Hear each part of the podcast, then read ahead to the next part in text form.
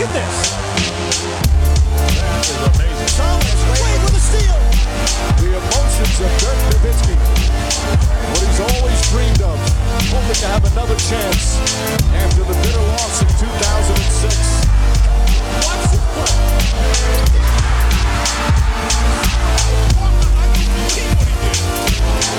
That is amazing. Hallo und willkommen zu Gut Next, dem deutschen Basketball-Podcast im Internet. Mein Name ist André Vogt und ich begrüße euch zu einer neuen Folge unseres kleinen, aber feinen Basketball-Hörspiels. Heute mit dem Fragen-Podcast am Samstag. Ähm, ihr habt mitbekommen, diese Woche war es ein bisschen anders. Ich erkläre gleich, was es noch gab die Woche für euch alle da draußen, weil einige haben es, glaube ich, nicht gesehen.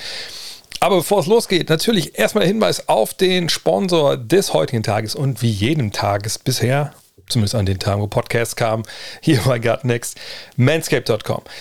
Äh, Und ich weiß, wie es euch geht. Ne, Als ich jünger war als jetzt und es ein bisschen in den Sommerurlaub ging, ich bin schon ein paar schäbigen Kaschem äh, abgestiegen. Wenn ich ganz ehrlich bin, dann äh, war das nicht nur in jüngeren Jahren so, wenn ihr Jan mal fragt, damals mit Five und so, die Story da in, in Paris, wo ich uns ein Hotelzimmer gebucht habe mit nur einem Bett. Ähm, ne, ich spare da gern mal eine Mark, zumindest war es so. Äh, jetzt mit Familie ist es anders, ähm, um einfach dann mehr Geld zu haben, um es auszugeben. So, und wenn man dann natürlich jetzt keine Ahnung, Sommerurlaub macht, und es geht auch nochmal nach Malle oder irgendwo an, an den Strand und man, man nimmt sich da doch vielleicht eher so, so hostelmäßig irgendwas, also ohne die Folter im Keller, ähm, vielleicht gar nicht so schlecht, wenn man dann A, natürlich gut aussieht am Strand. Ich meine, ihr seid jünger als ich. Bei mir spielt das nicht mehr so eine große Rolle, aber euer Summer Buddy, der soll sicherlich dann auch ein bisschen, bisschen, bisschen haarfrei sein oder zumindest schön getrimmt und äh, sich dann irgendwie in so einer dunklen Kaschemme da in, in der Gemeinschaftsdusche in den Sack zu schneiden, sagen wir mal, wie es ist. Das kann auch mal ganz gefährlich enden. Da ist auf einmal alles ab unten, weil der Arzt da nicht mehr machen, nichts mehr machen kann. Von daher empfehle ich euch den Lawnmower 4.0, eine super sichere Geschichte bisschen aufpassen, klar, müsst ihr immer, es sind halt Klingen, ne? aber da müsst ihr euch schon wirklich dumm anstellen, um da irgendwas abzusäbeln oder euch da krass zu infekten. Das kann ich nur empfehlen. Ja, dann Nasenhaartrimmer ist alles mit dabei. Ja, der, der Weed Wacker. Mein Gott, der, fucking Lawnmower hat ja auch äh, sogar so eine LED-Leuchte drauf. Könnt ihr als Taschenlampe benutzen, wenn er abends besoffen nach Hause kommt. Von daher, checkt doch mal äh, manscape.com äh, mit dem Code NEXT20 NEXXT20. Habt ihr 20%, 30 Tage Geld zurückgarantie. Könnt ihr auch ein bisschen erstmal mal testen, ob es wirklich so ist, ob ich hier Blödsinn erzählt habe. Und wenn nicht, schickt das wieder zurück.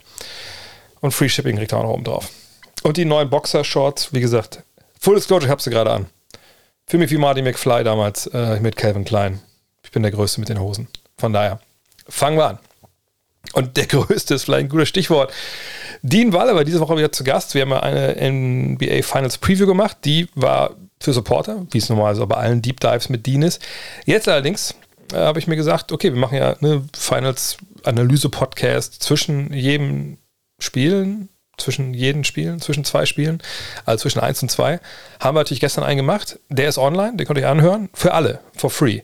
Ich denke, ich werde zu ein oder zwei von denen, äh, je nachdem wie lange die Serie geht, ähm, für alle raushauen. Ansonsten, wenn ihr die hören wollt, müsst ihr Supporter sein. Aber gestern kam der quasi auch anstelle der, der Rapid Reaction diese Woche. Free für alle, könnt ihr gerne mal reinhören. Hört auch mal Dienst glockenklare Stimme. Ähm, der ist auch gerade bei den Finals, was soll ich so zusagen, äh, und, und checkt da so ein paar Sachen aus und mal gucken, was er dann heute Nacht mitbringt äh, aus, aus San Francisco und wir dann morgen, übermorgen wieder sprechen. Aber kommen wir zu euren Fragen, die ihr hattet. Und Hinweis auch da jetzt nochmal an der Stelle. Natürlich kamen einige Fragen Richtung, äh, was war los in Spiel 1 und so, was haben die Celtics in, im vierten Viertel geändert? Darum haben wir alle, haben wir alles in der NBA Finals Preview, äh, nicht Preview, sondern Review von Spiel 1 und Preview auf Spiel 2 gesprochen. Hört da rein, da kriegt ihr alle, allen Finals-Content. Es sei denn, es sind Fragen, die noch nicht geklärt wurden. Wie die hier von Kali Bali, der fragt nämlich bei The Athletic stand, Steph Curry müsste in den nächsten Spielen deutlich mehr Minuten gehen. Ist das bei seiner Spielweise extrem viel auch Vorbewegung und anspruchsvolle Würfe überhaupt möglich sinnvoll? LeBron James ja zum Beispiel äh, im Vergleich eine deutlich physischere Spielweise. Ja, das würde ja eigentlich davon, würde man davon ausgehen, dass eigentlich LeBron James weniger spielen könnte ne, als jemand wie, äh, wie Steph Curry, weil eine physischere Spielweise bedeutet eigentlich, dass man äh, schneller außer Atem gerät und eher mal eine Pause braucht. Weil um Blöcke zu laufen, vielleicht mal eine Dribble-Arie von einem Big Man zu gehen, dann hochgeht zu gehen zum Wurf, das ist jetzt ehrlich gesagt nicht so mega anstrengend, äh, vor allem im Vergleich zu jemandem wie LeBron, der dann andauernd durch Kontakt durcharbeiten muss. Ob es ein kleinere Gegenspiel sind oder größere, ist ja in dem Fall erstmal egal. Erstmal musst du ja einen Widerstand überwinden. Ähm, und der läuft ja auch mal ein Fastbreak oder so. Also die Spielweise von LeBron James ist viel kräftezehrender als die von, von Curry. Wir reden ja hier von wirklich, ähm, was die Kondition angeht, Top-Athleten. Äh, die können den ganzen Tag laufen. Ne? Problem ist halt, wenn da einer im Weg steht, dann muss er durchlaufen, dann tut es halt weh und dann, dann wird auch der, der Tank ein bisschen leerer, schneller. Von daher, ähm, das hat damit eigentlich nichts zu tun. Ich mache der Meinung, dass Curry mehr spielen muss, weil die Minuten ohne Curry haben sie gekillt, auch in, in diesem ersten Spiel. Ähm, Jordan Poole, Clay Thompson waren nicht in der Lage, da offensiv irgendwas äh, ne, zu regeln. Seine Gravitation ist enorm wichtig, gerade auch für diese beiden Jungs, aber auch für alle anderen, die in der Dreierlinie freistehen, weil fragt euch doch mal selber, wen würdet ihr denn als, als Steve Curl, als Coach der, der Warriors gerne sehen, der den Ball auf den Boden setzt und zum Korb dribbelt? Da gibt es jetzt nicht so viele. Andrew Wiggins kann das sicherlich mal. Man kann auch mal in ISOs stecken. Ich könnte mir auch vorstellen, dass wir da ein bisschen mehr von sehen. Ähm, dass man mal guckt, dass man auch immer einen auf dem Feld hat, also Curry oder, oder Wiggins. Ähm, Pool kann es eigentlich auch, aber der stand komplett neben sich. Ähm, auf beiden Seiten des Feldes. Also seine allererste Aktion, zum Beispiel defensiv, war ja was, wo man eigentlich als Trainer sagt, direkt gesagt hätte, okay, direkt wieder raus, kannst direkt duschen gehen, geh einfach, bitte geh, so wie du das gerade gemacht hast. Ähm, aber natürlich ne, brauchst du den. Du brauchst dieses Scoring, du brauchst auch die dribbeln können. Das sind eigentlich nur, wie gesagt, ne, Curry, Pool, Wiggins und Thompson mit Abstrichen. Ja, stellen wir das gut gemacht im Spiel ein, stellen wir es auch gar nicht gut. Ähm, von daher, also umso mehr Curry spielt, umso besser. Und ähm, nochmal, das habe ich schon öfter gesagt an der Stelle hier, das ist ja nicht wie als ich noch angefangen habe Basketball, da gab es noch zwei Halbzeiten, A20 Minuten und jedes Team hatte was, glaube ich, zwei Auszeiten pro Halbzeit. Ähm, ne, da hat man natürlich, man musste natürlich immer mal raus, weil es gar nicht viele Unterbrechungen gab, außer es gab eine Menge Freiwürfe.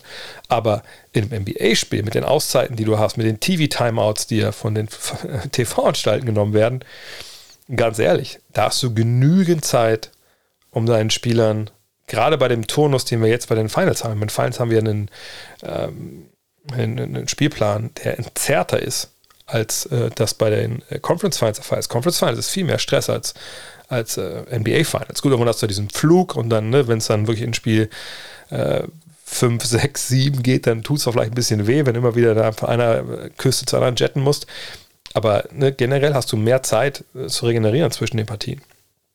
Von daher würde ich mich jetzt nicht wundern, wenn wir Steph Curry, ich muss gerade noch mal kurz nachschauen, was jetzt in Spiel 1 war. Wenn ich mich richtig erinnere, waren es 38 Minuten, aber ich habe es ehrlich gesagt nicht mehr so ganz äh, auf, dem, Tacho hier. Ähm, ich schaue kurz mal rein in die Statistik. Es waren 38 Minuten, genau. Also ich denke, über 40 wird es auf jeden Fall landen. Ähm, es sei denn, es ist ein Blowout oder so. Wenn es knapp ist, würde ich schon so sagen, 42 Minuten, 43 Minuten sollte er schon gehen. Aber eben auch so, dass man strategisch guckt, ne, wann nehme ich meine Auszeiten. Natürlich nicht, dass am Ende dann keine übrig sind, aber ne, man hat ja genügend pro Halbzeit.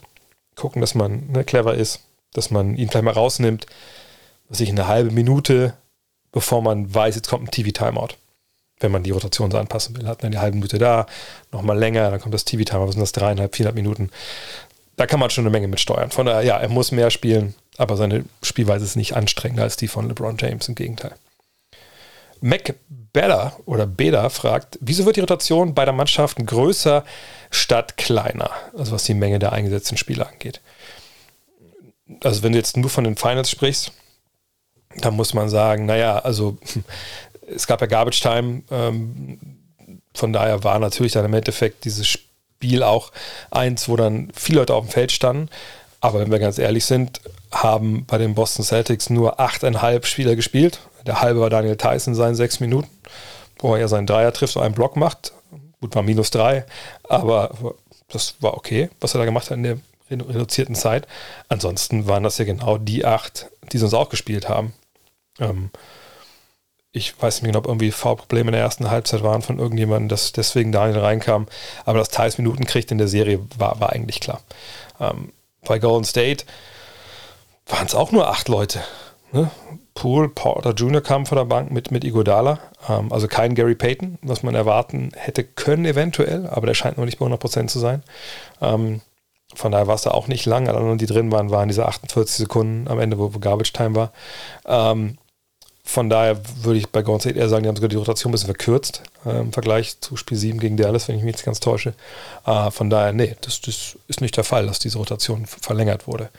Was man sehen kann manchmal in Serien, äh, dass ein Coach vielleicht früh in der Serie, auch gerade in Spiel 1, äh, eventuell ein bisschen mehr Leute reinwirft oder irgendjemand reinwirft, der vielleicht vorher nicht so im Fokus stand, weil man denkt, der kann in der Serie ein bisschen was geben und dann merkt man, das klappt nicht. Das kann passieren, kann auch in Spiel 2 passieren, aber in Spiel 1 waren die Rotationen nicht länger, als sie das normalerweise sind.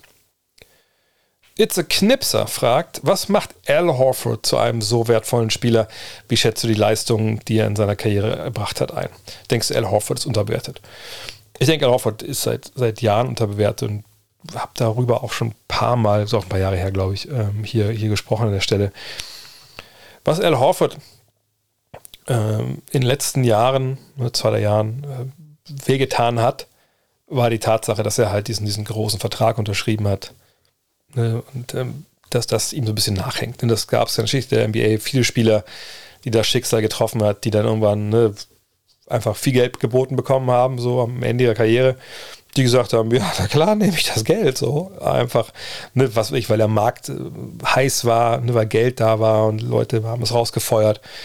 Und dann haben die trotzdem die gleichen Leistungen wie vorher gebracht. Oder sind ein bisschen im Sinkflug gewesen, weil sie älter geworden sind. Äh, und dann auf einmal sind die Leute ausgerastet, aber was kriegt der Typ so viel Geld? Das verdient der nicht. Was für eine Scheiße, was für ein Räuber. Und die Leute schaffen es halt nicht, von zwölf bis Mittag zu denken. Äh, weil es ja nicht so ist, dass jetzt Al Horford oder früher Joe Johnson zum Beispiel, dass der zum Team gegangen ist mit einer Knarre und dann sagt, so hier, 35 Millionen, sonst hier, sterben hier alle, sondern Team und Agent des Spiels setzen sich hin, man verhandelt und was man denkt, was ein, was ein guter Preis ist, das handelt man dann aus und sagt man halt ja. Oder man sagt ihm nicht ja. So, das ist es halt. Ne? Der Preis macht den Markt. Ne? Hier hätte die FDP sicherlich äh, recht. Ähm,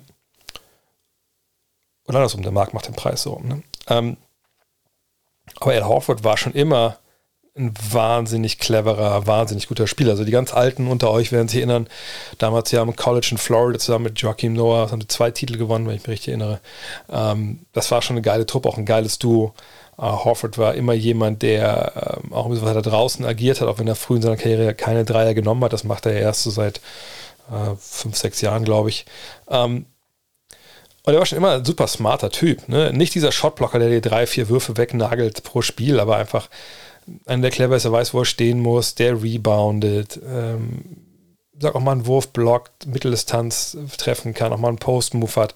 Einfach ein cleverer Typ, einer, der versteht, dass es halt um die Mannschaft geht. Mich erinnert damals diese, diese, diese Truppen in äh, Atlanta, die wir da hatten. Er, Millsap, Jeff T, Kyle Korver, wen vergesse ich denn jetzt noch?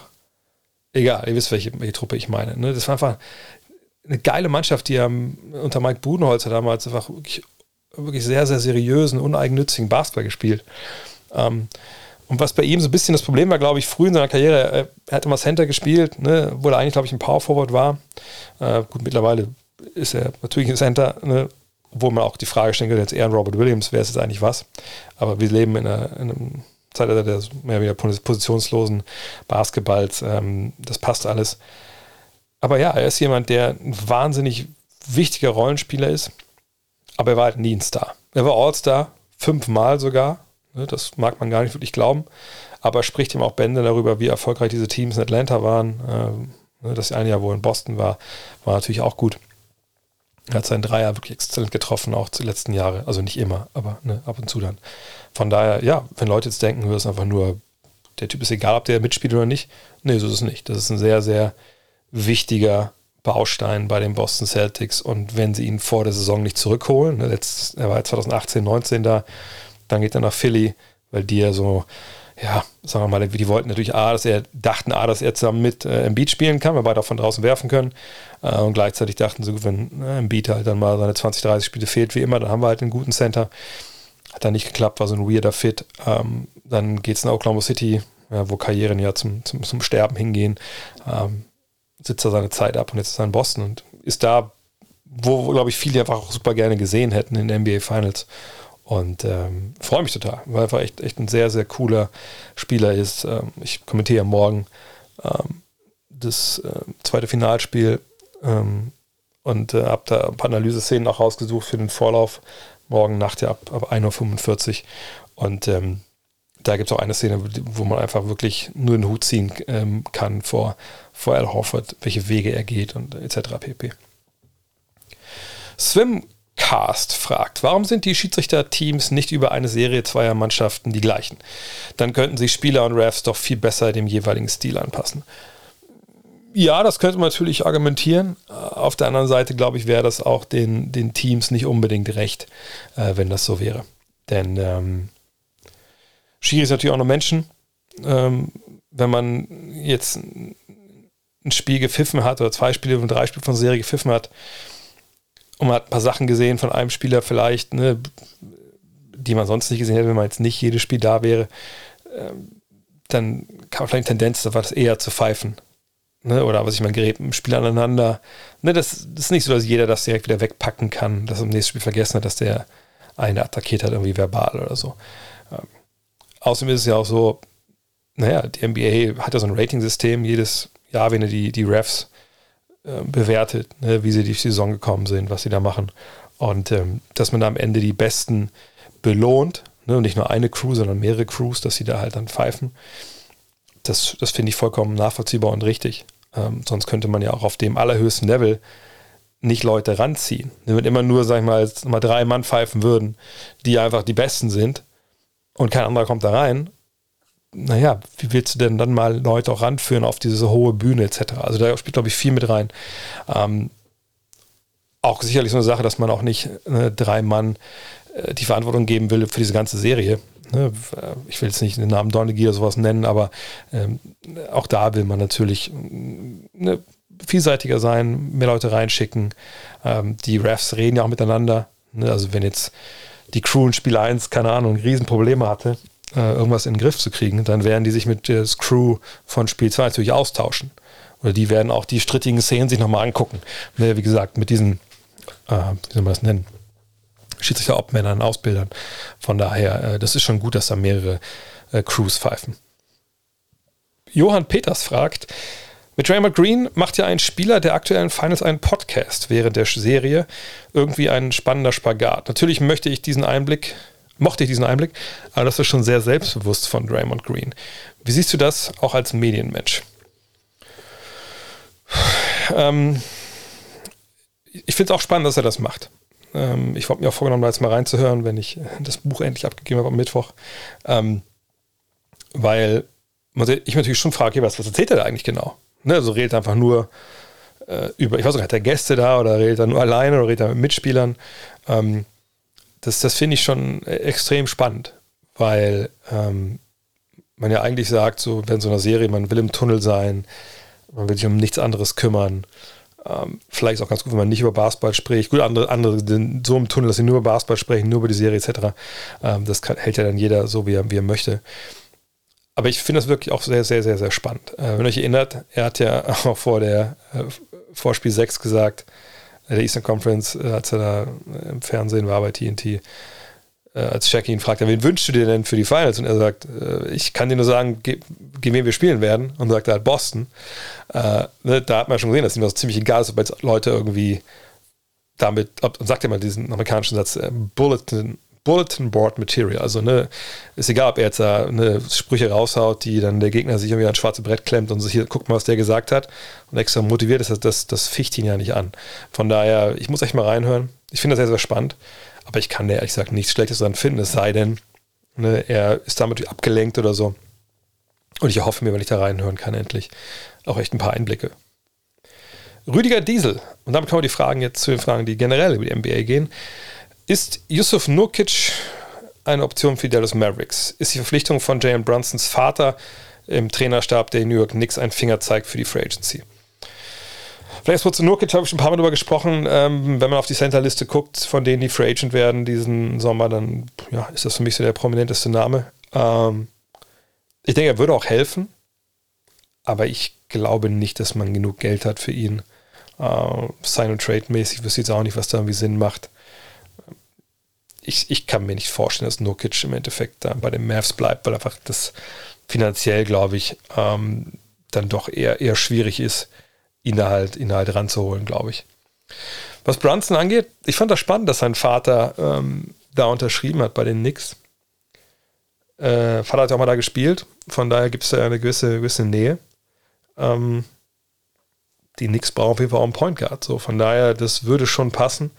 Ähm, ich schaue mal kurz nebenbei nach. Ähm, die Knicks haben Cap Space, wenn ich mich jetzt nicht ganz täusche.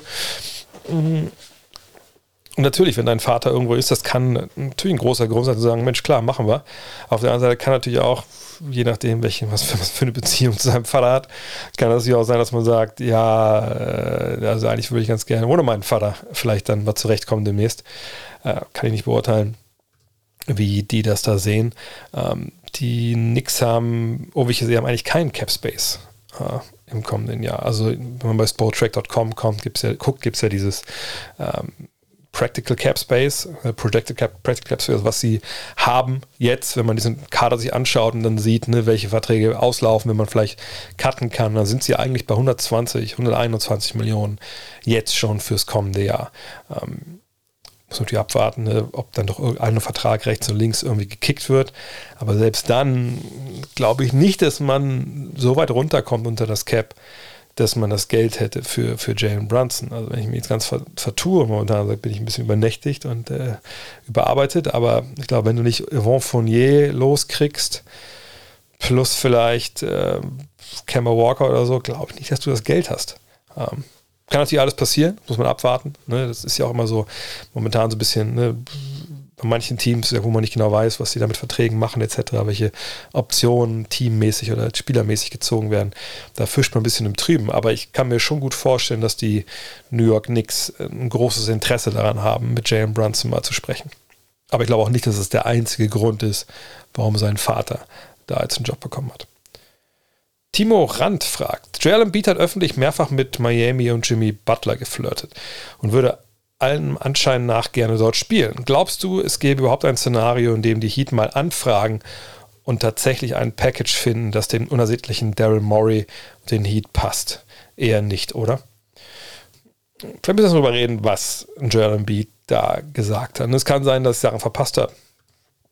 Aber so wie ich es mitbekommen habe, hat er ja eigentlich nur sich sehr, sehr positiv über Jimmy Butler geäußert und natürlich auch über die Heat an sich und der Motto, ja, die haben eine tolle äh, Kultur etc. pp. So. Stimmt ja auch. Du bist auch nicht der Einzige, der das sagt. Das sagen alle, ähm, die zu den Heat befragt werden, die zu Jimmy Butler befragt werden. Und die beiden haben wir zusammen gespielt. Ist da ein bisschen blöder auseinandergegangen. Äh, hat er damals schon gesagt, Mensch, also ne, warum haben wir den eigentlich gehen lassen?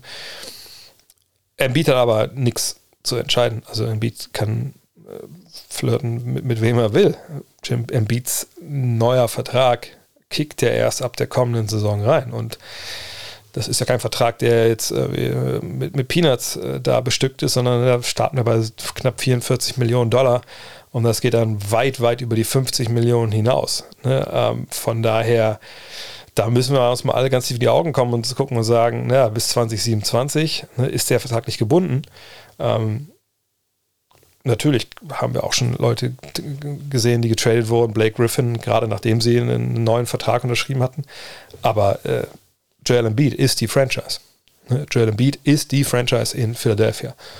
Und ähm, da müssen wir nicht mehr über Daryl Morey oder sonst wen reden. Also kein General Manager der Welt würde diesen Spieler jetzt traden. Weil es diesen Spieler nur einmal auf der Welt gibt und es gibt eigentlich auch keinen ja, wirklich adäquaten Ersatz. Man, man tradet ihn gegen Nikola Jokic oder sowas. Also, ich kann mir überhaupt gar nichts vorstellen. Ähm, vielleicht noch ein Wort zu Maury. Ist nicht, das heißt, Maury ist unersättlich. Ne, wir wissen jetzt, er, er, wollte James Harden. Hat er James Harden? Aber hat er auch den Salat? Ähm, nicht, weil James Harden den nicht gegessen hat, sondern einfach, weil James Harden jetzt eine, eine Spieleroption für die nächste Saison hat. Und wenn er die zieht, dann ist er für 47,4 Millionen noch dabei. Zieht er die nicht, ist er Free Agent und dann will er Geld haben. Und dann musst du dich als James Harden natürlich äh, zu Darren Moore begeben und sagen, so, wie sieht es denn aus? Ich bin eigentlich ein ziemlich geiler Spieler, ich war MVP, äh, ne, einer der besten, den wir hatten in der ganzen Zeit. Zuletzt lief es nicht so geil, aber ich möchte trotzdem Maximalvertrag. Ist auch drin, oder? dann stehst du als Daryl Morey da und denkst, ja, ich, James und ich ne, gehen way back, wir sind Kumpels, wir sind Boys, so. Ich habe äh, Kunstwerke von seinem Bart bei mir im, im Büro hängen. Aber wenn ich dem jetzt 50 Millionen plus gebe, dann habe ich über 100 Millionen Dollar in ihn und Embiid versen äh, nicht versenkt, aber investiert schon mal. Ähm, und ich weiß ehrlich gesagt nicht, welcher James Harden da jetzt 2022, äh, 2023 durch die Tür kommt und vor allem nicht 2024, 2025, 2026. Wenn ich da so einen Frührentner habe, der sich irgendwie noch in die Halle schleppt und ich zahle ihm 50, 55 Millionen, das hilft ja keinem weiter so. Also in der Haut von Daryl Morey möchte ich da gerade auch nicht unbedingt stecken, wenn ich ehrlich bin. Von daher, er ist jetzt nicht unersättlich, hätte er nicht einen Spieler bekommen, der ähm, über jeden Zweifel erhaben ist und den den jeder hätte haben wollen, ähm, sondern er hat lange gewartet und hat eben Glück gehabt, dass das jetzt, also das Glück müssen wir abwarten. Es kann auch sein, dass es ein Deal ist, der von da hinten losgeht. Ähm, aber er hat lange abgewartet, was ja auch gut oder richtig ist. Ähm, aber es ist nicht, dass er jetzt irgendwie äh, Leute übers Ohr gehauen hat oder so. Das, das würde ich nicht sagen. Ähm, Dennis Boo möchte wissen, welcher Spieler wäre für die Miami Heat deiner Meinung nach ein realistisches Ziel, damit es nächstes Jahr für den Titel reichen kann? Ja, wenn wir eins gesehen haben jetzt bei den Miami Heat, dann, dass sie halt mehr Offensive brauchen. Ne? Ähm, oder besser gesagt, sie brauchen eine Offensive, die in der Defensive nicht so hanebüchen überfordert ist, dass du die einfach nicht spielen lassen kannst, weil du mehr Punkte abgibst, als du machst. Denn dann bringt dir die beste Offensive ja nichts. Ähm, hallo Jordan Poole. Ähm, von daher, sie haben Jimmy Butler, der hat auch da auch gerade verlängert äh, gehabt. Ne? Da ist wirklich bis 2026 jetzt bei ihm so weiter erstmal auch mit dann am Ende über 50 Millionen. Äh, Bam Adebayo ist bis 2026 äh, gesichert äh, und Kyle Lowry kriegt nächste Saison und übernächste Saison äh, ja, roundabout 29 Millionen im Jahr. Ähm, das ist schon mal ein ziemliches Wort, weil ne, 37, also jetzt kommende Saison, also 38 für Butler, 30 für Adebayo, 29 für Lowry. Puh. Und dazu kommen noch 17 Millionen, die Duncan Robinson bekommt ja, das ist nicht so nice. Und Tyler Hero möchte eine Verlängerung haben, sicherlich dann ab 2023. Da ist man da jetzt schon in der Situation, wo der Kader ziemlich teuer wird und ziemlich teuer ist im, im Falle von, von Duncan Robinson, ohne dass er jetzt in den Playoffs spielbar war. Wie, wo kriegst du offensiv, wo kriegst du den zweiten Offensivstar her? Lowry war das nicht. Äh, ich denke, er kann es auch nicht mehr sein. Ich denke, er ist auch grob überbezahlt. Ähm, das muss man klar sagen. Es sei denn, es ist wirklich eine Verletzung, die zurückgehalten hat und er ist dann äh, ab nächstes Jahr der Alte, aber das sehe ich nicht. Duncan Robinson für das Geld äh, ist wirklich schwer, schwer zu vermitteln, glaube ich. Ja, und das sind ja auch nur vier Spieler. So, Peter Tucker hat eine Spieleroption für sieben Millionen. Ich kann mir gut vorstellen, dass er vielleicht woanders Tacken noch mehr bekommt, wenn da jemand ihn braucht. Hero möchte starten, hat er gesagt. Ja, kann gut sein. Ähm, aber wie willst du da jetzt einen Spieler dazu bekommen, der dir hilft? Also Free Agency geht nicht. Trade? Ja, Trade, aber wen? Ähm, Kyle Lowry und Duncan Robinson will, glaube ich, niemand haben für das Geld. Ähm, ich denke, dass es, es super schwer ist, ähm, Hero irgendwie zu sign und traden äh, und dann irgendwie zu hoffen, dass das äh, irgendwie, ja, soll ich sagen, großartig großartig äh, äh, Sinn macht. Ne, so ein Deal, bei kriegst du einen besseren Spieler dann? Ich, ich glaube eigentlich auch nicht. Schwierig, ganz, ganz schwierig. Ähm, nee, ich, ich glaube wirklich, dass, dass Miami schauen muss, dass sie irgendwie. Das Einzige, was ich mir vorstellen kann, ist wirklich, dass Hero plus, plus Robinson plus jemand wie Struce, der hat ja einen wahnsinnig, wahnsinnig miesen Vertrag oder Winston, die haben beide nur 1,8 Millionen nächstes Jahr. Nicht garantiert. Ähm, also wenn man die jetzt nicht verlängert irgendwie, dass man die oder dass man die erstmal dann den Vertrag lässt und die dann mittradet, aber gesagt, welchen Star kriegt man dazu? Perfekt für meine Begriffe wäre jemand wie Bradley Beal, aber der will in Washington bleiben. Äh, ich glaube auch nicht, wie gesagt, dass das, ähm, dass man den kriegt für das, was man da jetzt hat, weil Tyler Hero jetzt auch nicht ähm, unbedingt, sage ich mal, äh, glaube ich, jetzt die größten Begehrlichkeiten geweckt hat. Von daher, ich sehe da in Miami erstmal, erstmal keinen Weg. Scholle fragt, wo landet Dennis Schröder und wird er nochmal einen fetten Vertrag bekommen? Ja, die Frage kommt ja alle jede zweite Woche, deswegen beantworte ich es relativ schnell. Äh, ich habe eben darüber gesprochen, dass ne, nicht viele Teams äh, Capspace haben äh, im Sommer. Äh, heißt, ne, wenn du dann nicht bei diesen Teams landest, dann landest du bei einer Mannschaft, die ne, eine Mid-Level-Exception sowas hast und dann bist du halt nicht im. Also, ich verstehe jetzt fetten Vertrag mit 15 bis 20 Millionen plus so. Ähm, das sehe ich ehrlich gesagt nicht. Die Teams, die Capspace haben, ähm, sind Orlando, Detroit, Indiana, San Antonio, Portland. Wie gesagt, schon ein paar Mal gesagt, keiner von denen braucht einen Point Guard. Ähm, Houston hat nicht seine Bird-Rechte, keiner hat seine Bird-Rechte, also sie können auch nicht jetzt groß über Salary Cap hinausgehen, um ihn unter Vertrag zu nehmen. Mid-Level, darauf wird es hinauslaufen. Wir brauchen einen Point Guard, die Knicks vielleicht. Wir haben gerade schon gesprochen, wenn die an Jalen Brunson dran sind, in dem Fall nicht bekommen, ist das vielleicht eine Option. Ähm, aber sonst, es ist, es sieht nicht wirklich gut aus für, für Dennis. Ähm, ich denke, es wird kein Startplatz sein für ihn äh, sondern eher einen Platz von der Bank. Aber es muss halt jemand sein, der von der Bank eben einen dynamischen, schnellen Point Guard will, der mehr Scorer ist als Vorbereiter. Diese Jobs sind sicherlich nicht an jeder Ecke zu haben. So, und ähm, man darf gespannt sein. Ich habe momentan da ehrlich gesagt keine, keine gute Lösung. Äh, in Houston zu bleiben, ne, wenn die jetzt sagen, komm, wir brauchen noch einen Veteran, ne, der das gut kann, ja, das könnte ich mir vorstellen, aber das wäre auch kein fetter Vertrag. Von daher, nee, einen fetten Vertrag wird es nicht geben. Ähm, ich weiß nicht, wo die Midlevel ist ungefähr, also man weiß ungefähr, wo diese liegt. Also man muss halt abwarten, bis das, äh, Salary, äh, bis das Basketball-Related Income dann in der ersten Juliwoche ähm, äh, addiert wird. Danach wissen wir, wo die Midlevel liegt, aber ich weiß so 10, 12 Millionen. Das, das denke ich mal, da wird es irgendwo landen und dann da wird er sein, denke ich, mit seinem Vertrag. Wahrscheinlich oder halt drunter. Das ist halt die große Frage. Aber drüber kann ich mir einfach nicht vorstellen. Marcel Eckstein fragt, ich glaube, er hat zwei Fragen sogar dabei. Äh, kannst du uns für uns die Situation um die Portland Trailblazers einordnen? Es häufen sich ja die Meldungen um einen Verkauf. Erste Angebote soll es auch schon geben. Dabei soll das Testament des verstorbenen Besitzers auch eine Rolle spielen, oder? Ähm, ehrlich gesagt habe ich jetzt nur gesehen, dass es da ein Angebot gab wohl oder gibt. Ähm, Im Testament von Paul Allen, der an Krebs gestorben ist vor ein paar Jahren, steht drin, dass die Franchise da bleiben muss äh, in Portland, als sie verkauft wird, äh, wenn ich es mir richtig zusammengereimt habe jetzt. Ähm, ich sehe da eigentlich keine ähm, Gefahr, dass die Blazers äh, die Stadt verlassen.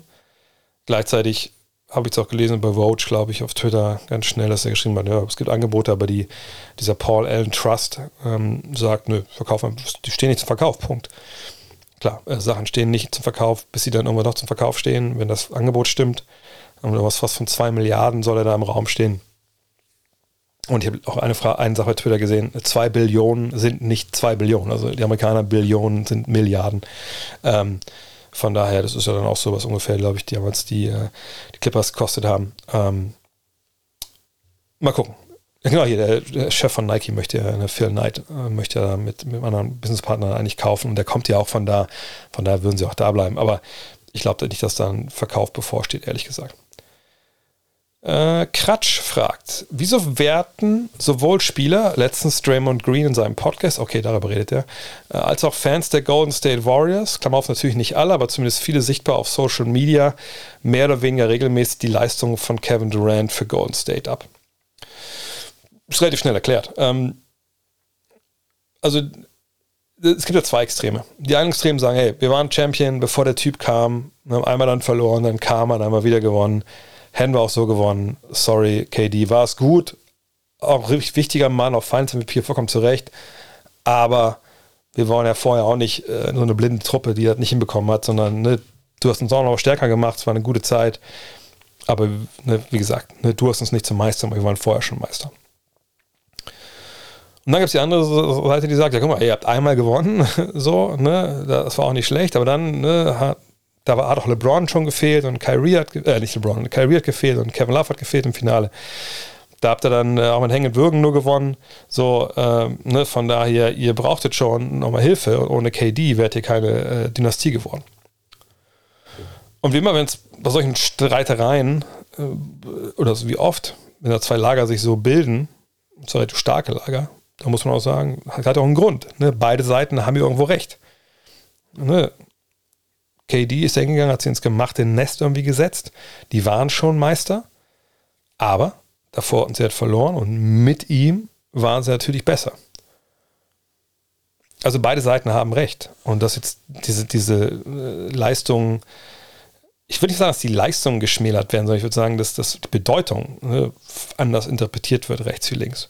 Und das kann ich, kann ich vollkommen nachvollziehen. Ähm,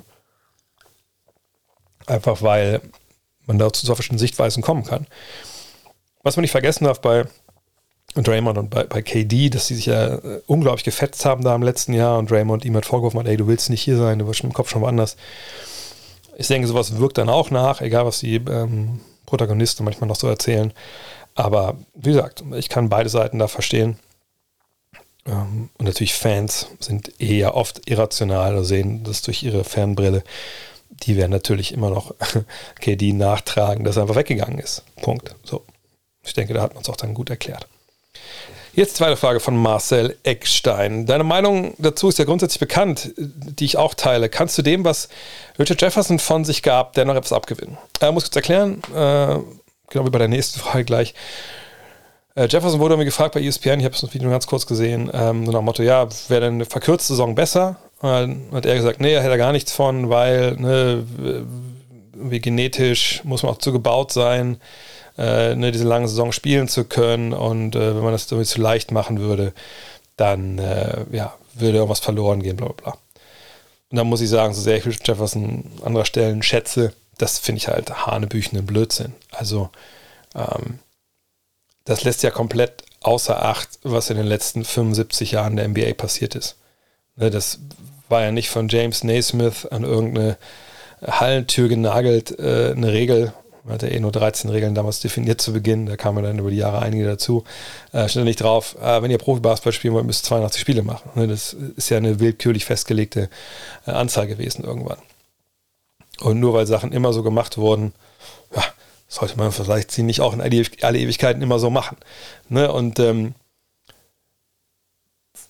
ich weiß nicht, ob er das wirklich auch, auch denkt oder ob er wieder so eine antagonistische Meinung, ne, ob das gewollt wurde, dass er die einnimmt. Und er hat, ja klar, kann ich vertreten. Ne, in diesen 50 Jahren so viel passiert. Ne? Also angefangen von, dass die Liga nicht nur äh, im Osten stattfand, sondern auch jetzt in, in, auf der Westküste stattfand. Ne, also Travel war anderer.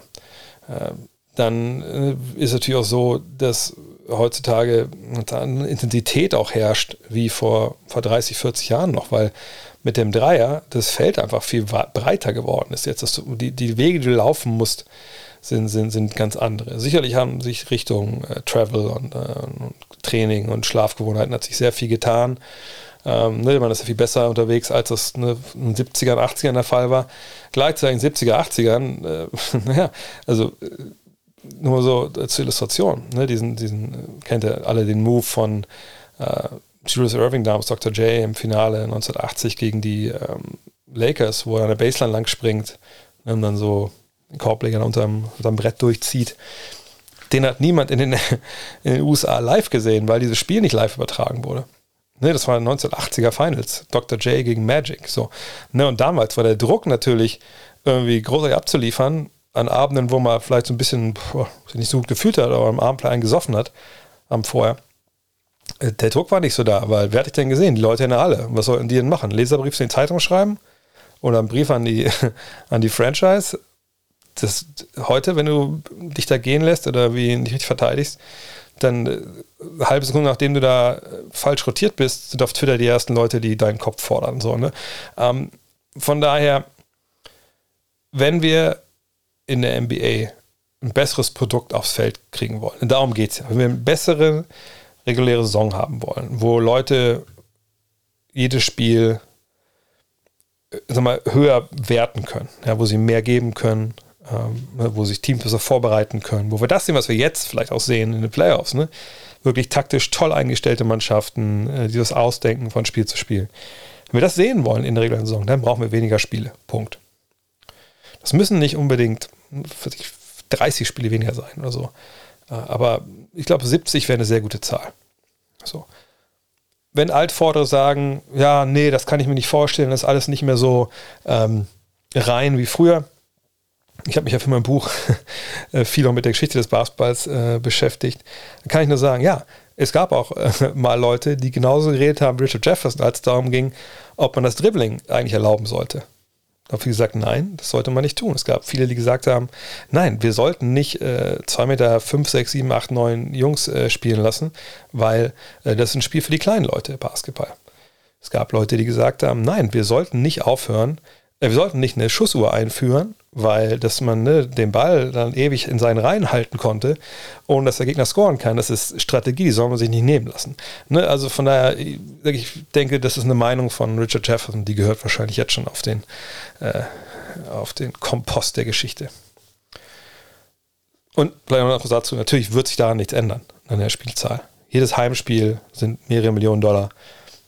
Von daher, ne, das und selbst wenn es irgendwie eine, eine, magische Art und Weise geben würde, wie man diese, keine Ahnung, wenn jedes Team auf, sagen wir mal, weiß nicht, sechs Heimspiele verzichten müsste, äh, wenn man auf 70 Spiele geht, äh, würden die Besitzer sagen, hey, warum sollen wir das denn machen? Das macht gar keinen Sinn. Wir kriegen weniger Geld von den Fernsehstationen. Wo sollen wir das Geld denn dann herholen? Und selbst wenn das alles gleich bleiben würde, würden sie sagen, nee, aber wir können immer noch damit noch mehr Geld machen. Und das ist einfach das Business. Und wenn man mehr Geld verdient kann, Millionen mehr, dann, dann macht man das. Von daher Mal gucken, was passiert, aber ich glaube jetzt nicht, dass wir eine signifikante äh, Reduktion der Spiele sehen werden, leider. Simon fragt, und das ist auch, muss ich erstmal alles vorlesen, danach muss ich erklären, was da wirklich gesagt wurde. Also, angesprochen auf eine mögliche Expansion der Liga, hat Adam Silver behauptet, dass dadurch das Talentlevel äh, der NBA sinken würde. Ich finde es überraschend, wie eng der Basketballhorizont dieses Sportfunktionärs zu sein scheint, zu glauben, dass es nur 450 NBA-fähige Spieler gäbe. Ist die NBA so auf sich fokussiert, dass man nicht bemerkt, auf welch hohem Niveau in der Euroleague gespielt wird? Hat nicht die WM 2019 bewiesen, dass Teambasketball über individuelles Talent besiegen kann? Ich fand die Aussage respektlos gegenüber der Fieberwelt. Wie siehst du das? Ich erkläre kurz, worum das halt ging. Ähm, also, ne, es ist ja immer so, dass wenn der NBA Finals ähm, geht dann der Commissioner hin und sagt, so, ich bin jetzt hier, könnt ihr könnt mir Fragen stellen, äh, wie sieht's aus? So. Und dann, ja, dann gibt es eine Pressekonferenz und die, die, Presse ist ja da, die ganze, also die ganze USA natürlich, aber auch die Welt. Obwohl ich dies Jahr weiß ich gar nicht, weil ich glaube, wenn ich es richtig verstanden habe, ähm, ist es so, dass ähm, so die äh, nicht alle Journalisten immer jetzt zu den Pressekonferenzen dürfen, äh, was natürlich wirklich Zweiklassenwirtschaft ist, aber egal. Ähm, jedenfalls äh, wurde da gefragt nach Expansion, weil es ja diese Gerüchte gab, ja, Las Vegas und Seattle, das steht schon fest und dann, äh, wenn die dann soweit sind, dann ähm, glaube ich, zur Saison 2024, da werden die dann am Start sein. So. Ähm, er gesagt, ja, kann dann Leute drüber sprechen. Wir sprechen da nicht drüber bei uns im, ähm, im Liga-Büro und wir müssen es ja wissen. Ne? Ähm, und dann, äh, ja, hat man halt äh, am Ende des Tages, hat er gesagt, so, ne, wir müssen natürlich auch mal nachdenken, ob das Sinn macht, äh, Expansion etc und hat dann was gesagt, ähm, was hier, glaube ich, jetzt falsch verstanden wird vom, vom Simon. Er hat gesagt, ähm, das man also Expansion ist ein Thema, was jetzt nicht unbedingt sagt, heiß auf dem Tableau ist bei der NBA, aber was natürlich immer mal wieder diskutiert wird. Und da gibt es natürlich grundsätzliche Dinge, die, äh, egal welche Stadt man geht, ne, die immer stimmen werden. So, und eine Sache ist, habe ich schon tausendmal erklärt, wenn du statt 30 32 Teams hast, dann fragt man sich, okay, bringt uns das finanziell was? Ne, die beiden neuen Teams werden, sagen wir mal, die bringen jeder 3 Milliarden Dollar mit rein, da hast du 6 Milliarden Dollar. Gut, das teilst du durch 30, ne, das wird dann dir ausgezahlt. So, da bleibt schon mal nicht mehr so viel übrig für jeden Einzelnen, aber ne, schon genug. Aber danach musst du ja dieses, dieses Basketball-related Income, was ich gerade schon sagte, also das Geld, was die Liga verdient, wird ja dann, ne, die Hälfte kriegen die Spieler, die andere Hälfte kriegt die Liga und das wird dann durch 30 geteilt. Das muss jetzt aber erstmal auf absehbare Zeit, und das, die werden ja nicht nur ein, zwei Jahre dabei sein, durch 32 teilen. So, also musst du immer, musst immer überlegen, bringen denn die beiden Märkte, die wir jetzt reinholen, ne, in die NBA, bringen die dann perspektivisch mehr Geld mit? Also wird unser ne, Basketball-Rating, also BAI, steigt das so sehr, dass wenn wir es durch 32 teilen müssen, dass trotzdem noch mehr übrig bleibt für jeden Einzelnen, als wenn wir es nur durch 30, also wenn wir ohne die unseren Kuchen durch 30 teilen müssen. So. Das ist hier eine Frage. Wir haben schon oft noch besprochen. Das, was Silver jetzt hier ähm, gesagt hat, ist nicht, dass der Talentlevel äh, an sich sinkt. Er sagt, das ist ein Del Delusion of Talent. Äh, was er meint ist, dass ähm, das Talent, was da ist, ne, wird er dann breiter verteilt. Ne, du hast nicht nur 30 Teams für 450 NBA-Spieler, die wir jetzt gerade haben, sondern wir haben 32 Teams. Das heißt, wir brauchen 480 Spieler. So. Da kommen jetzt mehrere Sachen äh, dazu, die der Simon, glaube ich, hier falsch verstanden hat. Zum einen ist so, er hat von dieser Dilution of Talent gesprochen, aber nicht davon gesprochen, dass es außerhalb der NBA keine Leute gibt, die in der NBA spielen können. Ähm, das sage ich ja hier auch immer wieder. Ne? Wir haben in der Welt sicherlich 550 Spieler, die sofort in der NBA spielen könnten und keiner würde merken, dass die vorher nicht in der NBA waren. So. Also insgesamt, glaube ich, 550 in der Welt, sagen wir 600 vielleicht so. Ne? Also, was mache ich damit? Das sind halt Leute von, sagen wir mal, 10 bis 15. Ne? 10. Mann bis 15. Mann in so einer Franchise. Wenn du jetzt heute in Celtics sagst, hier, Jungs, äh, pass auf, äh, funny Story, äh, kam gerade eine Anweisung von der Liga, äh, wir müssen hier fünf Mann aussortieren äh, und wir kriegen fünf neue aus der Euroleague, so ein Austauschprogramm, ne, keine Ahnung, Erasmus. Ähm, und dann sagt man, ja, okay, äh, okay, dann wie machen wir das jetzt? Ja, äh, dann hat sich der, der Coach hier, Imo kommt hier und sagt, pass auf, Malik Fitz, Sam Hauser, Luke Cornett, Joan Morgan, Aaron E. Smith, ah, und Nick Stauskas sorry Jungs, äh, gebt mal die Trikots her, wir reißen die Nummern ab und die, die Namen, da kommen andere Namen drauf. Und dann kommen, was weiß ich, äh, Nikola Mirotic, Shane Larkin, Tibor Pleiss, äh, keine Ahnung. Äh, äh, kommt noch, Paul Zipser kommt noch wieder fit, kommt drüber und Andy Obst. Das macht keinen Unterschied. Ne, also, aber die eh alle nicht gespielt haben bisher, äh, aber auch B war wahrscheinlich von den genannten, von den Boston Celtics, die nicht unbedingt bessere Spieler sind als die Jungs, die ich gerade genannt habe. So. Das ist ein schiefes Beispiel, wisst was ich meine. Gleiche gibt bei den, ist bei den, bei den Warriors der Fall. Wenn die Warriors gesagt kriegen, ja, ähm, obwohl bei den Warriors, die haben natürlich einen relativ tiefen Kader. Ne, da muss man sagen, da ist Qualität schon relativ hoch. Juan Toscana Anderson, Moses Moody, Damian Lee, Jonathan Kuminga sind die Jungs. Bielitzer, die haben natürlich eine klare Daseinsberechtigung. Für die war es ein bisschen schwieriger. Ähm, aber also was Silver gemeint hat, ist, wenn es Expansion gibt, und wir haben zwei neue Mannschaften. Das ist ja nicht so, dass dann die Mannschaften hinkommen, die haben keine Spieler und dann kriegen die gesagt, so, jetzt müsst ihr gucken, dass ihr euch hier 15 Free Agents holt. Sondern die gehen dann hin und dann gibt es einen Expansion Draft. Heißt, ne, alle Teams können, glaube ich, glaube ich, sieben Spieler, oder acht Spieler, eins von beiden, können sie, glaube ich, protecten. Also ich kann einfach Anzahl von Spielern können sagen, nee, die könnt ihr nicht ziehen, Rest könnt ihr gar nicht ziehen. Und dann können sich die Expansion Teams da bedienen. In der Regel ne, sind das eh Spieler, die irgendwie aus bestimmten Gründen nicht geschützt sind. Ne? Keine Ahnung, äh, vielleicht haben sie einen langen Vertrag, der sich, äh, der, der, der, lange läuft. Sich zum Beispiel Duncan Robinson, der wird sicherlich nicht geschützt, denke ich. So, und dann müsste man sich überlegen, will man den in seinem Team haben für das Geld. Ähm, dann äh, wird sicherlich, wenn Spieler nicht geschützt, die man irgendwie loswerden will, etc. Aber wenn du jetzt eine, Franchise bist, die dann zieht, ja, was, was guckst du? Findest du brauchbare Spieler? Willst du vielleicht nur Kurzverträge, um, ne, um variabel zu sein? Da passiert natürlich schon eine gewisse Dilution, also ein bisschen eine Verwässerung, weil einfach ne, Teams vielleicht Spieler verlieren, die dann ja eben doch in der Rotation vielleicht stehen könnten. So, ähm, das ist das Erste. Aber das finde ich gar nicht so wild. Wild wird's, oder will der, also wir reden jetzt auch nicht davon, dass die Liga nach kaputt ist, aber ne, es ist ja da, muss ja aus dieser Warte von den 30 Leuten denken. Ist ja nämlich so, dass die zwei Teams jetzt nicht 30 Spieler aus der, ähm, aus der Euroleague holen, dann spielen die damit. Sondern sagt, die bedienen sich dann am Free Agent Markt. Free Agent, die vielleicht auch woanders wo gewollt sind, aber dann vielleicht zu diesen Teams gehen, weil die mehr Geld bieten können, weil sie natürlich auf dem Salary Cap mäßig nicht keine Einschränkungen haben, großartig. Dann gehen, gehen Teams oben, ne, gewisse Free Agents, die klare Rotationsspieler werden, vielleicht sogar Starter werden. Dann kommt die Draft. Wie viele ähm, Spieler haben wir jedes Jahr in der Draft, die zu Startern, All-Stars, MVPs werden. Das wird natürlich dann nach oben hin immer weniger.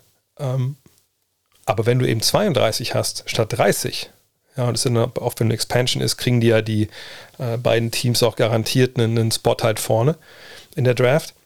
Auch da wird natürlich das Talent, was reinkommt, das oben, also wir reden von einem oberen Segment hier in dem Fall, das wird auch dann verwässert im Sinne von, es gibt nicht nur 30, die die verpflichten können, sondern gibt es 32. Und das ist eben das, was die anderen Teamsitzer, darauf wollen die natürlich aufpassen. Die wollen nicht, dass da noch zwei Konkurrenten sind eben in der Draft. die dann, was ich an Platz 4 und Platz 5 auf jeden Fall ziehen im ersten Jahr. Ich glaube, so war es damals bei den Bobcats. Ähm, ne, die wollen nicht, dass ihre Lottery-Odds sinken auf ne, junge Spieler, die dann helfen können. Sie wollen nicht Konkurrenten haben mit relativ tiefen, tiefen Free Agent-Taschen, vielleicht in der Zeit, wo sie selber gucken wollen, dass sie Free Agents ranziehen. Und dazu das Finanzielle, dann klar kann man verstehen, dass da eine gewisse Aversion gerade gegen, ähm, ja, gegen eine Expansion ist. Und natürlich ist es auch so, dass wenn man jetzt einfach sagt, okay, wir brauchen 30 Spieler mehr, es gibt nicht in der Welt 30 Spieler, die in der NBA starten könnten, die nicht in der NBA spielen. Punkt. Na klar, für eine schlechte Mannschaft kann, kann jeder starten vielleicht, aber ähm, wirklich 30 Spieler, sage ich mal, ähm, die so, und ich sage jetzt mal, also Starter definiere ich ja so, wenn du Starter bist in der NBA für mich, dann bist du einer, nicht nur in einem Team starten kann, sondern zwei, sondern sagen wir mal so, die Hälfte der Teams sollst du starten können, irgendwie halbwegs, je nachdem, wie, wie die aufgestellt sind. Es gibt in der NBA, außerhalb der NBA, keine 30 Leute, die Stand heute sofort starten könnten, also für mehr als die Hälfte äh, der Teams in der Liga. No questions asked. So. Gibt's nicht. Nikola Mirotic ist MVP geworden gerade in der Euroleague. Nikola Mirotic könnte nicht bei 15 Teams Start starten in der NBA. Ähm, ne? Ich meine, er war schon in der NBA. So. Und da war bisschen jünger, kann man sagen. Vielleicht haben es auch besser geworden. Ne, würde ich nicht unbedingt sagen. Ich denke, er ist immer noch eigentlich ziemlich, also ziemlich ähnlich äh, die Diva, die er vorher auch schon war. Äh, und in den Jahren, wo er da war, ob es in Chicago war oder New Orleans, äh, Milwaukee, er hat immer mal wieder gestartet, aber nie wirklich dauerhaft so. Aber sagen wir mal, okay, sagen wir mal, der kann starten so. Aber wo, wo sind die anderen 29? Ähm, ja, vielleicht bist du da, klar kann man jetzt sagen, Shane Larkin. Warum soll Shane Larkin nicht starten? Ja, Shane Larkin ist in der NBA damals super durchgefallen. Er war in vier Jahren bei vier verschiedenen Mannschaften. So, Shane Larkin ist der Grund, warum Janis Antetokounmpo kein Dallas Maverick geworden ist. Ähm, ne, die Euroleague ist gut, keine Frage. Das ist eine tolle Liga, zweitbeste Liga der Welt. Die spielen guten Basketball. Aber das einzelne Talent, was wir da haben, es ist nicht so, dass wir da 30 NBA-Starter finden. Überhaupt nicht. So. Und äh, jetzt zu denken, dass deswegen, also dass halt eine Expansion der NBA kein Problem wäre. Man hätte ja locker 30 Starter oder sagen wir mal 10 Starter, äh, die man locker da ziehen kann. Also Qualität, Qualitätsstarter, die aus diesen beiden Mannschaften vollwertige NBA-Mitglieder machen. Da muss man sagen, nein, das ist einfach nicht so. Die Euroleague ist toll, die Euroleague ist, ist ein cooler Wettbewerb. Die Euroleague Einzelspieler sind nicht so gut. Für jeden Luka, Luka Doncic natürlich die absolute Ausnahme. Ähm, Bogdan Bogdanovic, äh, Bojan Bogdanovic, das sind alles Jungs, ne? aber die kommen alle paar Jahre, kommt noch mal so ein Spieler durch oder mal zwei. So, und aber nicht 20, nicht 30. Und deswegen hat Silver vollkommen recht, dass es ein Dilution of Talent gibt neben dann auch Draft und Free Agency und Trades etc. LOA fragt, bei den Sportarten, die ich bisher ausgeübt habe, fand ich das Schuhwerk immer unheimlich wichtig. In, dem, in der NBA sieht man Spieler, die das Schuhmodell, nicht die Farbe, also das wirklich das Modell, fast nach jedem Spiel wechseln. Sieht die Schuhe überhaupt keinen Faktor? Doch, natürlich. Ähm, äh, und es ist ja auch so, dass eine, die Schuhmodelle, also wirklich Spiele, die Schuhmodelle wechseln. Also Peter Tucker fällt mir zum Beispiel ein, das ist natürlich ein Sonderfall, das ist ein Sneakerhead. Der hat aber, das findet er geil, ne, der will an anderen Schuhen auflaufen. Ich weiß, Ron Artest, Meta World Peace, The Pandas Friend, früher äh, verschiedene Schuhe, stellen wir ganz, jedes Viertel an Schuhe hatte. Ähm, aber bei dem, was zum Beispiel der Grund ist, einfach Schuh-Free Agent war und irgendwie wollte, dass irgendwer ihn unter Vertrag nimmt, der hat sogar Kicks mal angehabt. Ähm, und generell eben Spieler, die Schuhmodelle wechseln, die, ja, die haben wahrscheinlich keinen Vertrag für, für irgendwas. So. Oder sind das Sneakerheads so? Spielen Schuhe jetzt keine Rolle? Nee, Schuhe, glaube ich, spielen eine relativ große Rolle. Ähm, es ist aber so, dass ähm, man schon das, das ist ein bisschen anders. Ne? Das, was wir an Schuhen bekommen, äh, wenn wir uns jetzt, keine Ahnung, unsere Nikes, Converse, Adidas, whatever holen, das hat halt, das sind natürlich schon ähnliche Modelle wie die, die die, die äh, NBA-Profis bekommen. Aber ähm, das ist ja schon ein bisschen Unterschied. Also die kriegen schon so ein bisschen andere Modelle nochmal. Dann gibt es natürlich Einlagen, die viele drin haben, die sie dann in die verschiedenen Schuhe wieder reinlegen und dann ist der Schuh ja eigentlich mehr oder weniger der gleiche. Ne? Und äh, für meine Begriffe muss ich auch sagen, ich meine, ich bin alt genug, dass ich mit Schuhen gespielt habe, noch wenn ich glaube ich die zehn Jahre später angehabt hätte zum Basketballspielen, hätte ich gedacht, ich hätte mir einfach zwei so Wackelbretter umgeschnallt ähm, und wäre damit aufs Feld gelaufen. Ich weiß nicht, einmal damals in Köln, als, ich bei der zweiten, bei der zweiten gespielt habe, dass wir da mal, als wir aufgestiegen waren, uns einen Spaß gemacht haben und irgendwie, ich bin dann so einen alten Converse Weapons, die wurden also wieder aufgelegt, aufgelaufen. Da dachte ich echt, ich dachte, ich würde barfuß die Halle laufen. Da war gar keine Dämpfung drin. Ähm, ne, Chucks, meine Chucks da haben Jungs früher lange Zeit mit Basketball gespielt. Äh, geht aber heute mal auf dem, auf dem Freiplatz oder in die Halle. Da sagen die, die, äh, die Knöchel aber, aber nicht ganz so leises Servus. Ähm, aber das ist vorbei. So, ich glaube, heutzutage, ich, ich habe ja hinter mir hier meine, meine Schuhwand. Ich kriege ja ab und zu dann mal immer welche Sachen wie zugeschickt oder so. Also nicht viel, aber ab und zu ist es dann mal irgendwie. Das, ich habe, glaube ich, hab die Freaks habe ich hier stehen von Antetokounmpo. Ich habe ein paar Jordans hier stehen. Also wirklich neue Jordans auch. Ähm, wenn ich die auf meinem Platz draußen anziehe, das nimmt sich nichts. Also das Einzige, was der Unterschied ist, wenn der eine Schuh ein bisschen eingelaufen ist, ein bisschen weicher, sage ich mal, ist und der andere halt nicht. Aber ich habe auch natürlich Einlagen, die sind eingetreten. Wenn ich die reinlege, dann sind die Schuhe eigentlich gleich. Und heutzutage finde ich, natürlich muss man mal gucken, wie man sich fühlt mit gewissen Schuhen, aber keiner in der NBA wird ja Schuhe anziehen, die ihm jetzt gar nicht zusagen. Ähm, was so die Qualität angeht, so der Grip etc., das ist schon alles ziemlich gleich. Ich hatte auch welche von Paul George mal, die waren jetzt auch nicht anders, haben die sich gespielt als die von, von Janis. Momentan würde ich sogar sagen, dass die von Janis auch so immer meine Favorites sind, so der erste Freak. Ähm, und ich auch manchmal auch nicht verstehen kann, wenn dann so, so Schuhtests, sag ich mal so, okay, ich, I, I get it, so, äh, aber äh, eigentlich auch nicht. So, das ist eh höchst individuelle Geschichte. Und heutzutage ist die Qualität ja bei den allermeisten Top-Produkten so hoch, dass man einfach auch sagen kann, ja, manchmal ist es ein bisschen steifer die Sohle, manchmal nicht. Aber alles in allem ist es ja, wie gesagt, dann schon irgendwie das Gleiche. Und äh, in der NBA, die Jungs hauen ihre Einlagen rein. Es ist safe. Die sind ja auch meistens auch alle getaped. Wenn du das gesehen hast, jetzt in Spiel 1, Steph Curry, als ihm da war, glaube ich, Tatum von hinten auf, auf den Schuh tritt und dann ist der Schuh aus. Er hat ja auch noch diese ganzen Bandagen und so. Ne? Also, das ist dann auch, wenn man getaped ist, dann kann man, wenn man äh, Einlagen drin hat, dann ist der Schuh drumherum auch ich will nicht sagen, dass kein Faktor ist, aber ist dann nicht mehr ganz so wichtig. Timo Rand mit der letzten Frage für heute. Wirst du dein Buch auch als Hörbuch einsprechen? Äh, vielleicht kurz mal äh, an der Stelle nochmal äh, danke für alle, die schon vorbestellt haben. Äh, zwischenzeitlich war das ja irgendwie das Buch äh, ja bei, bei Amazon irgendwie auf Platz 15 im Sport. das ist echt verrückt. Ähm, ich, habe, ich schreibe ein Buch, ich mache es gerade fertig. Uh, Love This Game heißt das. Könnt ihr jetzt über vorbestellen. Uh, am liebsten wäre es mir natürlich, ihr würdet das nicht irgendwie bei Amazon bestellen, sondern bei eurem Buchhändler um die Ecke. Uh, ist auf Twitter auch jemand eine coole Seite gepostet, wo man quasi online dann bei eurem Buchhandel um die Ecke die Bücher bestellen kann. Ähm, und ja, Love This Game heißt das Buch. Ich, das, der Verlag hat mich gefragt, Edel heißen die, vor, vor einem halben Jahr, ob ich das machen möchte. Ähm, habe gesagt, ja. Ähm, und es wird ein Buch sein, wo ich ähm, erkläre, warum ich, warum ich Basketball liebe. Ich werde ein paar Geschichten aus meinem Leben erzählen. Ähm, es ist, es bleibt ein bisschen ausholen. Also Edel hat so viele Bücher gemacht, so, sie haben zum Beispiel mit Rick Goldmann, darum ist Eishockey der beste Sport der Welt, ja, mit Steffen Kretschmer, Kretschmeister, ne? Äh, Halleluja heißt das Buch, glaube ich, deswegen ist Handball so geil. Dann haben sie Elmar Pauk, glaube ich, schon zwei Bücher, wo der Elmar irgendwie die Anekdoten aus dem Dart erzählt, äh, mit Robin Gosens, glaube ich, haben die so eine Biografie gemacht. Äh, hier, die, die Vollmer und so, glaube ich, haben da ihre, äh, Vollmann, glaube ich nicht, der andere. Egal. Die Footballer haben wir geschrieben, das, das so war meine Footballkarriere. Und dann fehlte Basketball, dann sind sie auf mich gekommen und gesagt, Mensch, willst du was schreiben? Ähm, ich so, ja, kann man gerne machen. Ich habe auch schon Bücher geschrieben mit dem Jan zusammen äh, und fanden die auch gut aber dann fingen sie an, ja, was willst du, hast du Fotos aus deiner Karriere, können wir dann, willst du deine Karriere wieder erzählen? Und ich so, interessiert auch keine Sau, was ich in meiner Karriere in drei Jahren zweite Bundesliga und, und sonst Oberliga und sonst worum gejuckelt äh, gemacht habe. Ähm, da habe ich gesagt, ich würde ganz gerne einfach äh, angelehnt, dass das Rick Goldmann so geschrieben hat, einfach eine Basketball so ein bisschen erklären, warum das eine tolle Sportart ist, warum man, wenn man das einmal angefangen hat, auch nicht schnell von loskommt. Und das fanden sie gut. Ähm, da habe ich mir lange überlegt, wie ich das machen will.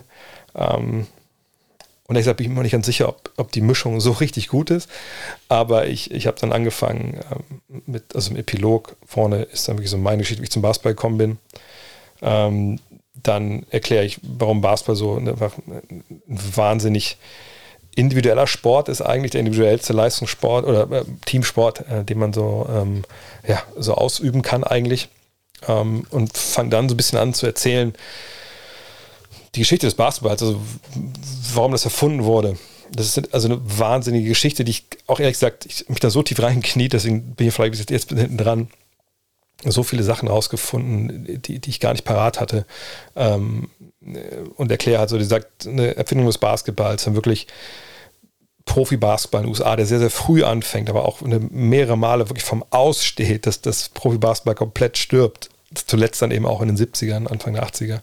Ähm, und äh, dann geht es in Superstars, also die wichtigsten, die man in der Geschichte der NBA kennen muss, weil sie das Spiel auch verändert haben. Ähm, und ich garniere das immer so mit Geschichten, die ich mit, also irgendwas, Geschichten, die ich erlebt habe, die dazu passen. Also zum Beispiel, dass ich, äh, ich Dirk Nowitzki zum ersten Mal interviewt habe, äh, wie ich ihn dann äh, zum, zum zweiten Mal interviewe, wie ich ihn dann auch mal zu Hause abhole. Ich erzähle die Geschichte mal mit Masai Ujiri, ähm, als, als der, wenn ich dann über die NBA spreche. Erkläre zum Beispiel auch ne, Free Agencies, Trades, wie funktioniert das alles. Ne? Gehe schon auch in die Tiefe, aber so schon immer noch klare Sprache und lasse auch viele Sachen weg, die vielleicht zu tief reingehen versuche wirklich diesen ganzen Komplex zu erklären warum das so mega interessant ist, warum man sich so gerne damit beschäftigt. Ähm, wie gesagt, Draft auch dabei, all die ganzen Sachen. Ähm, und jetzt bin ich gerade an dem vorletzten Kapitel, äh, das habe ich heute auch schon fertig geschrieben, fast, fehlt noch ein bisschen was, ähm, wo ich zum einen nochmal die Geschichte erzähle, wie ich Donny Nelson interviewe äh, in, in, äh, in Dallas.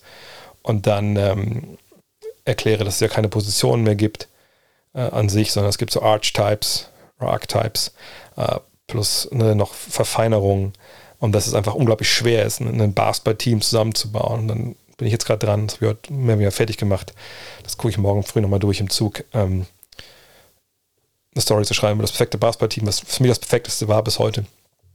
Ähm, und jetzt dann der letzte, das letzte Kapitel wird dann, äh, nennt sich dann Planet Basketball. Man muss ja auch ein bisschen seine eigenen Sachen pimpen. und äh, da schreibe ich dann nochmal darum, dass es halt nicht immer nicht immer die NBA sein muss, sondern Fieberturniere wie jetzt natürlich die Europameisterschaft einfach auch ein Muss sind, dass man, dass man das anschaut und wird auch da ein bisschen was erzählen. Ähm, dann nochmal über das besondere Verhältnis von Deutschland zum Basketball, warum es hier so schwer ist. Ähm, ich würde sicher auch nochmal die Geschichte mit Pau Gasol aufschreiben. Ähm, ja, und dann am Ende äh, gibt es noch so eine Geschichte, warum ich damals aufhören musste mit Basketball ja, das ungefähr ist alles da drin. Also es ist, noch viel mehr drin, aber das ist so quasi der äh, die grobe Inhaltsverzeichnis. Und ähm, ja, das will ich jetzt Dienstag äh, bis Mittwoch abgeben. Äh, dann geht das alles seinen Gang durch, durch den Buchsatz und den Druck und so. Und dann soll es ja am 6. August soll's erscheinen. Ähm, und ich hatte auch mit dem Verlag, jetzt kommen wir zur Frage auch zurück, ähm, die haben mich auch gefragt, was ist denn mit, mit Hörbuch und so? Und da habe ich gesagt, ja, habe ich total ich Lust drauf und so, aber ich glaube, zum einen wollen die erstmal warten, ob sich das Ding überhaupt verkauft. Wenn es nicht verkauft, glaube ich, dann wollen sie auch nicht das Geld investieren, da jetzt noch ein Hörbuch draus zu machen. Ähm, aber äh, ich habe denen schon gesagt, so, ja, so steif vorlesen hätte ich ja nicht so, nicht so den Bock drauf. Aber wenn ich das mache, dann würde ich gerne auch ähm, vielleicht auch noch ein bisschen ausschmücken und so. Und dann sagt, ja, gar kein Problem. Also quasi ein mega Podcast. Naja, mal abwarten. Also wenn das kommt, kommt sicherlich äh, nicht bis zum 6.8., bis es dann im Laden erscheint als, äh, als Buch, also im Papier und natürlich auch bei Kindle und sowas, ähm, sondern dann sicherlich erst dann Ende des Jahres irgendwann. Ähm, aber wie gesagt, keine Ahnung, wenn das keiner jetzt kauft, dann wird sicherlich, sicherlich dann auch nicht äh, als Hörbuch geben. Ähm, aber geplant, also ist es angedacht, mal gucken, ob es dann soweit kommt. Wenn ihr es vorbestellen wollt, und nochmal, ich, ich erzähle jetzt nicht, weil ich jetzt alles pushen will, aber ich fand das so spannend, dass als ich äh, Vertrag unterschrieben habe, man kriegt ja mal so einen Vorschuss dann, der eigentlich ja Blödsinn ist, weil man kriegt das Geld ja erst, wenn das Buch abgeliefert ist, aber dann nennt sich Vorschuss und dann gibt es ja so Klauseln, ne, wenn so, so viele Bücher verkauft werden, dann, gibt es so und so viel Geld und so und dann habe ich gesagt, ja, da stand da sowas mit, ja, wenn das Buch äh, zwei Wochen in der Spiegel-Bestsellerliste ist, in der Top 10, dann gibt es das und das. Da habe ich nur gesagt, pass auf, das können wir doch rausnehmen hier. Also, so eitel bin ich nicht, dass ich denke, ich könnte mit einem Basketballbuch in Deutschland auch von mir äh, irgendwie Spiegel-Bestsellerliste landen. Das macht ja keinen Sinn. Und dann haben die vom Verlag gesagt, ja, wir können das gerne rausnehmen, aber an deiner Stelle würden wir es ganz gerne drin lassen, weil das Buch kommt ja im August raus und äh, da braucht man nur so, was ich, 5.000, 6.000 verkaufte, dann ist man eigentlich schon mehr oder weniger da drin. Also nicht sicher, aber das kann gut passieren, weil der, zu der Jahreszeit kommen halt relativ wenig Bücher raus, weil die meisten Bücher dann erst Richtung Weihnachten kommen. Und wenn das wirklich passiert, ich habe es aber schon mal hab ich hier gesagt, dann glaube ich, lasse ich mir, glaube ich, so, so Aufkleber drucken, dann drucke ich, laufe ich nur mit so Sachen rum. Weißt du, wie früher hier, wie, äh, wie Mario Basler, wenn, der, ich, wenn die Typen immer früher im äh, Sportstudio äh, saßen mit ihren äh, Sponsoren aufnähern oben am Hemd, dann habe ich mir nur irgendwie auf am Kragen, ich nur so Spiegel-Bestseller-Autor. wenn das passiert. Aber wie gesagt, wenn ihr Bock darauf habt, äh, Love This Game heißt es, könnt ihr überall vorbestellen. Ähm, würde mich freuen, wenn ihr damit euren Local Book Dealer äh, supportet. Die müssen, müssen weiterleben, die haben es sicherlich auch nicht leicht. Ähm, und würde mich natürlich freuen, wenn ihr auch mega viel Spaß habt an dem Buch. In diesem Sinne, euch äh, wünsche ich noch ein total geiles Wochenende, Restwochenende. Morgen am Sonntag, jetzt 23.14 Uhr, 15 äh, am Samstagabend. Morgen kommentiere ich ab 1.45 Uhr äh, Spiel 2 der NBA Finals zusammen mit Lukas Schönmüller und mit Jan Jagler. Darauf könnt ihr euch freuen. Vielleicht hören wir uns da. Ansonsten bis nächste Woche. Dann geht es weiter mit ne, Review Spiel 2, Preview Spiel 3. All die Dinge. Bis zum nächsten Mal. Euer André. Look at this.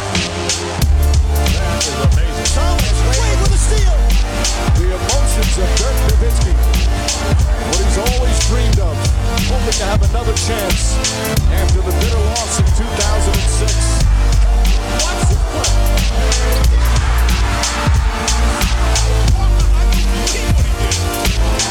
That is amazing.